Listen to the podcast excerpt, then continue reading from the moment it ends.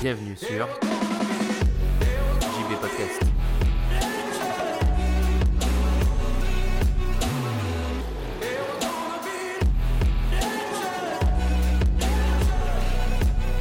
Salut les anticonformistes et bienvenue dans ce 147e épisode du podcast. Et aujourd'hui, chose promise, chose due, je vais te parler du contenu Evergreen, de comment en faire, quel est le principe principal du contenu Evergreen et comment tu vas pouvoir l'appliquer.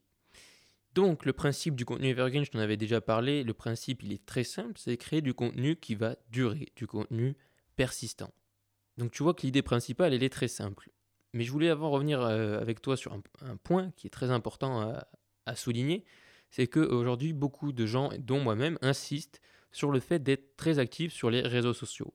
Et il faut savoir que faire du contenu evergreen et être présent sur les réseaux sociaux, ce ne sont pas deux choses à dissocier. Et c'est pas parce que on fait du contenu evergreen qu'il faut du coup ne pas être actif sur les réseaux sociaux, et c'est pas parce qu'on est actif sur les réseaux sociaux qu'il faut pas faire de contenu evergreen. Je voulais vraiment te le souligner.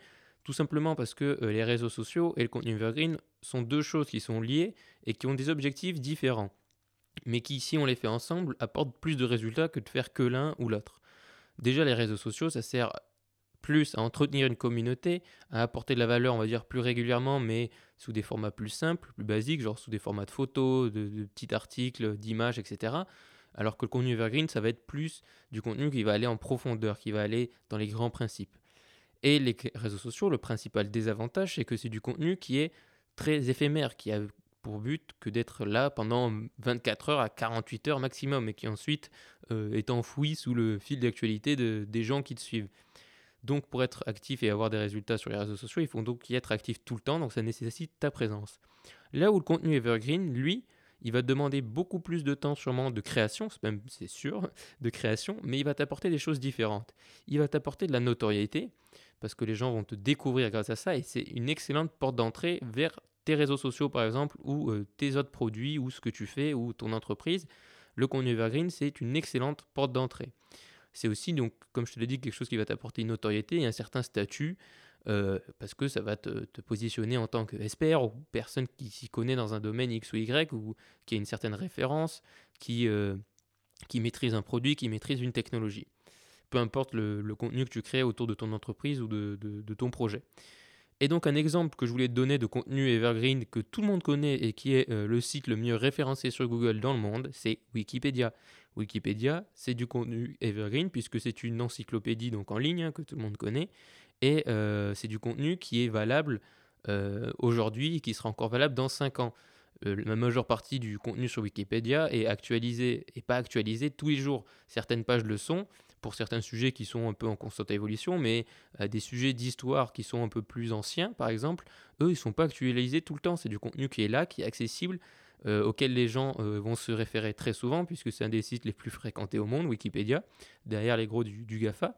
Donc Wikipédia, en fait, c'est une encyclopédie en ligne qui se repose sur le contenu evergreen, puisqu'elle crée du contenu qui dure, qui parle de choses qui sont prouvées et des choses qui ne changent pas du jour au lendemain. Et c'est la même chose qu'il va falloir que tu fasses pour ton entreprise ou ton projet ou ce que tu veux faire, c'est créer, pas le Wikipédia, mais du contenu qui dure. Alors, où faire du contenu evergreen, comme je te l'ai dit, c'est pas sur les réseaux sociaux que ça se passe. Ça passe forcément ou par un site internet et une partie blog, ou par une chaîne YouTube, ou par un podcast, bien évidemment. Et comment faire ce contenu evergreen? Quels sont les principes, on va dire, généraux pour en faire? C'est assez simple. La première, et c'est le plus connu, c'est de répondre aux questions que se posent les gens à qui tu veux rendre service, que tu veux aider. Donc, quelles sont les questions qui se posent? Et du coup, une fois que tu as déterminé les questions principales, tu vas pouvoir y répondre et ça va être la base de ton contenu evergreen. C'est pas pour rien aujourd'hui que tous les gens qui sont experts, plus ou moins experts en référencement sur Google, sur les blogs, etc., te recommandent de faire des articles qui répondent à des questions. C'est parce que c'est la majeure partie du temps ce pourquoi les gens vont sur Google. C'est-à-dire qu'ils posent des questions à Google, ils ont envie d'avoir des réponses et le contenu qui ressort, c'est souvent du contenu evergreen, c'est-à-dire que c'est des articles Ils ont pu être écrits il y a 3 mois, mais ils ont pu aussi être écrits il y a 2 ans. Et dans la plupart du temps, ils sont toujours aussi valables. Ensuite, je te parlerai des choses à éviter, mais là, on va continuer dans le comment. Ensuite, tu peux donc faire des tutos, parce que là encore, les tutos, c'est la matérialisation de questions que se posent les gens, et là, des questions très pratiques. Donc, les tutoriels, c'est une excellente... c'est un excellent contenu Evergreen. D'ailleurs, quand tu vas sur YouTube, je t'en avais déjà parlé, mais souvent tu vas avoir des tutoriels qui sont assez vieux, puisque c'est des méthodes qui changent peu. En fait, ça change en fonction des technologies. Moi, par exemple, je te l'ai déjà dit, mais pareil, mes meilleures vidéos, c'est des tutoriels, puisque c'est des questions que se posent concrètement les gens, alors que d'autres vidéos qui sont plus créatives, elles ne répondent pas forcément à des questions précises, et du coup, elles ont moins de visibilité. Et ensuite, un des autres moyens pour faire du contenu Evergreen, c'est de faire des livres. Donc, je ne sais pas si tu as des volontés d'être écrivain, mais même si tu ne veux pas faire un livre de 500 pages, de faire des e-books. Les e-books sont aussi des excellents moyens de faire du contenu Evergreen, e-books que tu peux ensuite mettre en avant à ta communauté, sur ton blog, sur ton site internet, aux gens qui te suivent. Et c'est un excellent contenu Evergreen puisque les gens vont pouvoir le conserver et le consulter assez régulièrement. Et ce qu'il faut faire dans le contenu Evergreen pour que ça fonctionne bien, c'est donc répondre aux questions et exposer les grands principes, c'est-à-dire que tu as les tutoriels pour entrer dans la pratique, mais ce qui est important aussi, c'est de parler des grands principes, des grandes réponses aux questions que les gens se posent. Parce que si tu rentres après dans des détails, des choses comme ça, il faut rentrer dans les détails, mais il faut faire attention aussi de ne pas rentrer dans des détails qui sont trop liés à l'instant, on va dire. Par exemple, Facebook, si tu fais un article sur comment gagner en visibilité sur Facebook, un mec qui aurait écrit cet article il y a 5 ans aurait un article qui est bien différent que celui qui l'écrit aujourd'hui. Et donc, il faut adapter, on va dire, ton contenu à ce que tu es en train d'écrire. Et si tu sais que cet article-là, tu veux qu'il dure pendant plusieurs mois, plusieurs années, il faut que tu exposes les principes. Donc, quelqu'un qui aurait écrit ce même article sur Facebook, en théorie, les principes de Facebook, ils n'ont pas tant changé que ça depuis 5 ans. C'était toujours l'interaction, ça va être de poster régulièrement, etc., etc. Mais en soi, si tu rentres dans les détails, il y a plein de choses qui ont changé, puisqu'aujourd'hui, tu as beaucoup moins de reach. Donc peut-être que le mec, s'il écrit l'article aujourd'hui, il va te dire de faire de la publicité, chose qu'il ne t'aurait peut-être pas dit il y a 5 ans. Donc il va te donner des méthodes qui vont être différentes. Et donc là aussi, ces méthodes, si tu les donnes, il faut que tu sois conscient que ce soit des méthodes qui sont, on va dire, immuables ou qui vont peu changer pour que ton contenu, si la personne va dessus, elle ne se dise pas « oui, mais ça, c'est obsolète ». Parce que ça peut être le danger de vouloir faire du contenu evergreen et de trop rentrer dans des détails qui sont contemporains et que tu écris forcément en fonction de l'époque dans laquelle tu vis, de quelles sont les technologies, comment fonctionnent les outils. C'est que si tu donnes des méthodes qui sont trop liées à un instant, eh bien, elles vont être du coup vite périmées et les gens ils vont arriver sur ton article, ils vont quitter ou sur ton contenu puisque ta méthode, elle sera plus valable. Et donc, créer du contenu Evergreen, ça peut vraiment s'appliquer à tous les types d'entreprises, etc. Bien sûr, si tu es créateur de contenu ou que tu parles d'une thématique sur laquelle il y a beaucoup de recherches, c'est bien plus facile. Mais même si tu es une entreprise qui vend des chaudières, tu peux très bien faire du contenu Evergreen. Tu peux tout simplement faire, par exemple, comment bien choisir sa chaudière. Là encore, les chaudières et les technologies des chaudières, elles vont évoluer. Mais les principes sont les mêmes. Les principes, ça va être, est-ce que tu as une bonne isolation? Est-ce que tu as, je ne sais pas moi, un tableau électrique qui est suffisamment résistant pour mettre du chauffage électrique? Quelle est la surface, etc., etc. Il y a des choses qui ne changent pas. Ensuite, si tu veux rentrer dans les technologies des chaudières, là, il y a des choses qui vont évoluer. Mais pareil, les technologies généralistes ne changent pas. Par exemple, tu peux dire, les chaudières à induction, elles sont plus performantes que les chaudières à rayonnement. J'en sais rien, tu vois. Les chauffages à induction sont plus performants que ceux à rayonnement. Tu vois, je te donne des exemples. Mais et tu peux, donc ça, c'est une généralité. Après, par exemple, si tu dis, oui, la, je sais pas, j'en sais rien, la ATR 3100 est bien mieux que la XB207, cet article, il sera sûrement, cette phrase sera sûrement démodée et ne vaudra plus rien au bout d'un an quand il y aura un nouveau modèle qui sera sorti. Donc là encore, tu vois, il faut que tu sois nuancé. Et que quand tu te dises, bon ben là je veux faire du contenu evergreen, je veux faire du contenu qui soit pérenne, il faut que tu te concentres sur les grands principes, sur des méthodes qui vont pas trop évoluer pour que ton article il dure dans le temps. Et ça, ton article, je dis article ou blog ou chaîne YouTube ou podcast, peu importe. En fait, il faut que tu fasses comme Wikipédia, c'est-à-dire que si tu sais que tu vas écrire par exemple un article qui va être démodé dans un an, il ne faut pas que tu l'oublies qu'au bout d'un an, il faut que tu retournes sur cet article pour que tu l'actualises, comme ce que font les gens sur Wikipédia. Il faut prendre exemple sur Wikipédia là-dessus, c'est-à-dire qu'il faut que quand tu sais que tu as fait un contenu qui a une volonté d'être pérenne, mais qui va peut-être avoir des choses qui vont changer, fais des checks assez réguliers sur tes vidéos, sur tes podcasts ou sur tes articles pour revenir dessus, pour reprendre la base et reprendre les mêmes principes, mais changer la méthode par exemple. C'est ce que j'ai fait récemment moi avec certains tutos, où au final, comment publier un podcast J'ai fait un tuto là-dessus, ça n'a pas vraiment beaucoup changé, mais j'ai changé les outils, j'ai changé certaines petites choses parce que j'ai amélioré ma technique. Donc, qu'est-ce que j'ai fait ? J'ai repris le tutoriel où, au final, les principes sont les mêmes, mais j'ai changé quelque chose, j'ai changé quelques outils, j'ai actualisé mon contenu Evergreen. Donc, c'est très important de le faire aussi, de penser à l'actualisation et de ne pas juste le laisser disparaître dans les méandres d'Internet. Donc, les choses à éviter absolument quand tu veux faire du contenu pérenne, ça va être les chiffres datés, par exemple. Tout ce qui est en 2015, il y a eu, 200 millions d'utilisateurs sur Facebook. Je dis n'importe quoi, hein, mais voilà. Ça, c'est des choses qu'il faut éviter si tu sais que tu veux faire un contenu qui va durer dans le temps, parce que tu crames clairement ton article. C'est-à-dire que les gens, ils vont pas forcément voir la date de ton article, ils vont lire ton truc, et moi, ça m'est arrivé plein de fois où je lis le truc, je fais même, c'est intéressant. Et au final, je vois, en 2015, le truc était comme ça. Et je me dis, ah ouais, c'est plus d'actualité, du coup, tu vas quitter, etc. Donc, il faut faire très attention. Aussi, il ne faut pas trop lier tes articles à des événements. C'est-à-dire que souvent, on a tendance, quand on va créer du contenu, à faire des trucs, à rebondir sur des événements. Ça peut être très bien pour faire un peu de buzz à notre échelle. Mais si tu fais du contenu pérenne, si c'est ta volonté, et je pense que si tu écoutes ce podcast, c'est ta volonté, il ne faut pas se baser sur des événements parce qu'au final, on se dit c'est très important, on ne va jamais l'oublier. Mais les gens, au bout de 6 mois, au bout de 3 mois même, ils ont oublié l'événement et du coup, tu vas peut-être prendre en référence un événement qui ne sera plus connu au bout de quelques mois. Donc, il faut absolument éviter ça.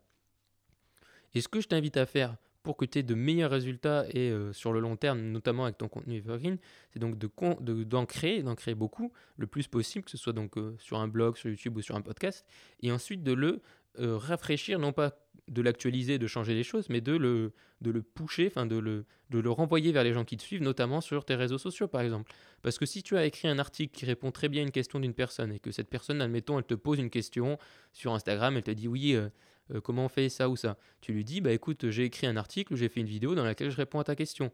Ou tu peux très bien même, comme je t'en parlais dans un précédent épisode sur le contenu pyramidal, c'est-à-dire comment créer du contenu en récupérant en fait du contenu que tu as déjà créé, par exemple en te basant sur des extraits, etc.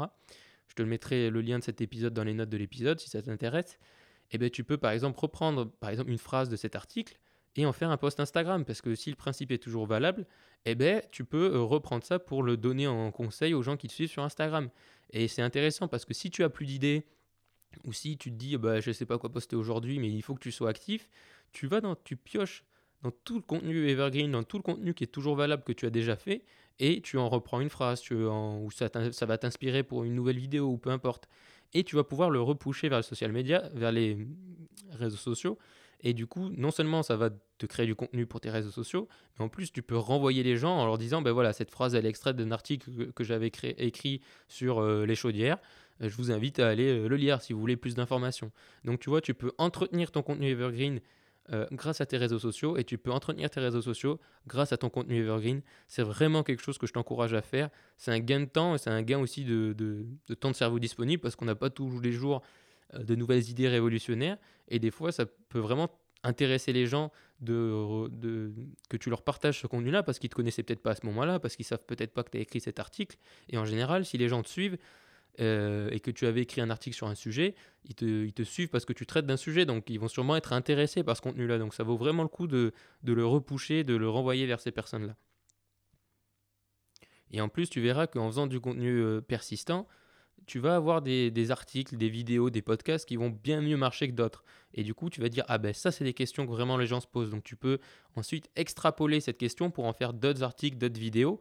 Et ça donne de très bons indicateurs sur qu'est-ce que les gens se posent comme questions profondes qui ne changent pas au fil du temps. C'est vraiment très intéressant pour ça. Donc, en termes d'organisation, moi, ce que je te conseille de faire quand tu vas t'organiser pour créer ton contenu, pour ta boîte, pour ton projet, c'est de faire du 80-20. C'est-à-dire de passer 80% de ton temps à créer du contenu persistant, du contenu qui répond à des questions que les gens se posent vraiment, du contenu qui ne va pas périmer au bout de quelques heures, de quelques mois, et de garder les 20 autres % pour créer du contenu sur tes réseaux sociaux, pour y être actif et pour éventuellement faire du push de contenu Evergreen que tu as créé.